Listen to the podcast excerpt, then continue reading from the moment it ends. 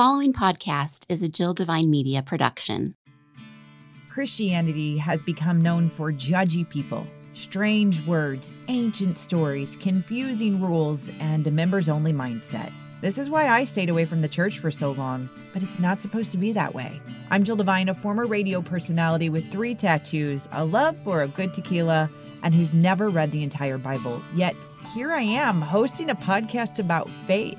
The Normal Goes a Long Way podcast is your home for real conversations with real people using real language about how faith and real life intersect.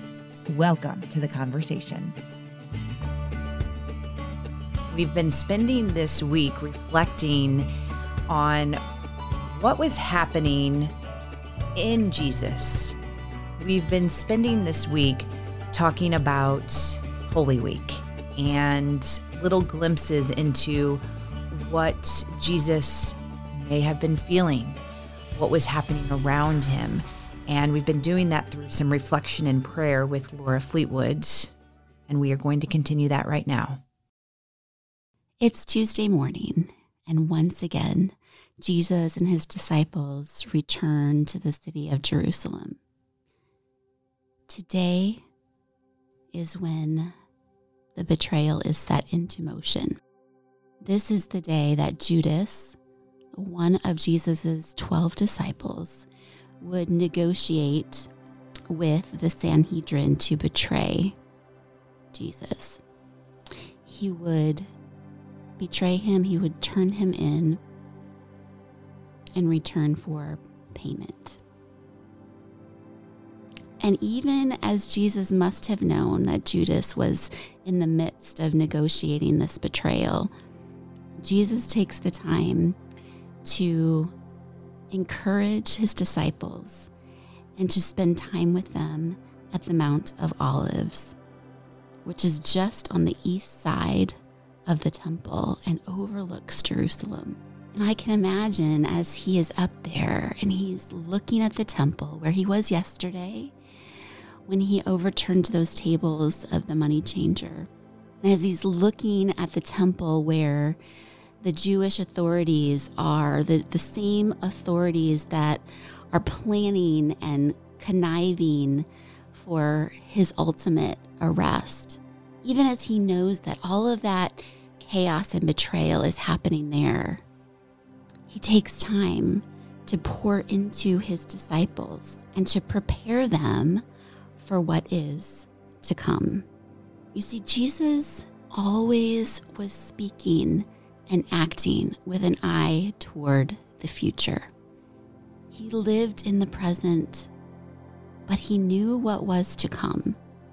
And even when the disciples didn't get it, which they didn't, he told them three times on three separate occasions that he was going to die and rise again, and they didn't understand so much of his teachings they didn't understand, much like even today, we don't. And yet, he kept teaching, he kept preparing them, he kept speaking the truth of God over them because he knew what the future held and he knew that the future of God's love and grace and mercy and rebirth and possibility for human lives was going to spread to the end of the earth through these messy, miracle human men and women who followed him. And so, even as the betrayal was coming, he took the time to pray and teach.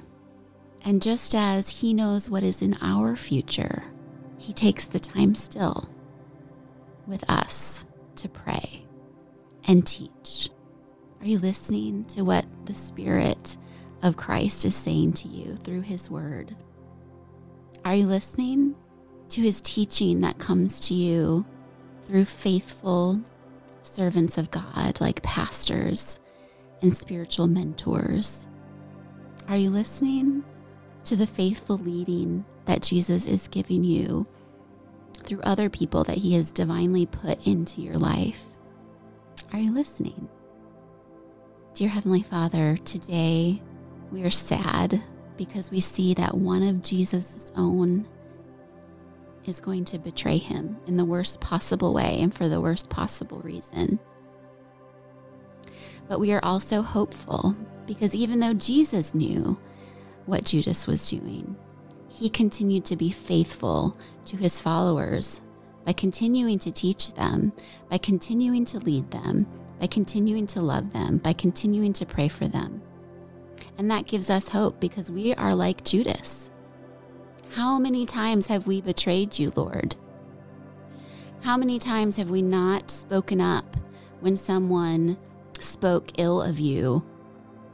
How many times have we not said the words of forgiveness towards someone who harmed us? How many times have we not shared the love that Jesus has for someone who just rubs us the wrong way? How many times have we not tried to understand those who are different from us and love them anyway? Jesus is showing us on this Tuesday morning that he loves us anyway, just like he loved Judas, even in the midst of his betrayal. And we are so thankful. Amen.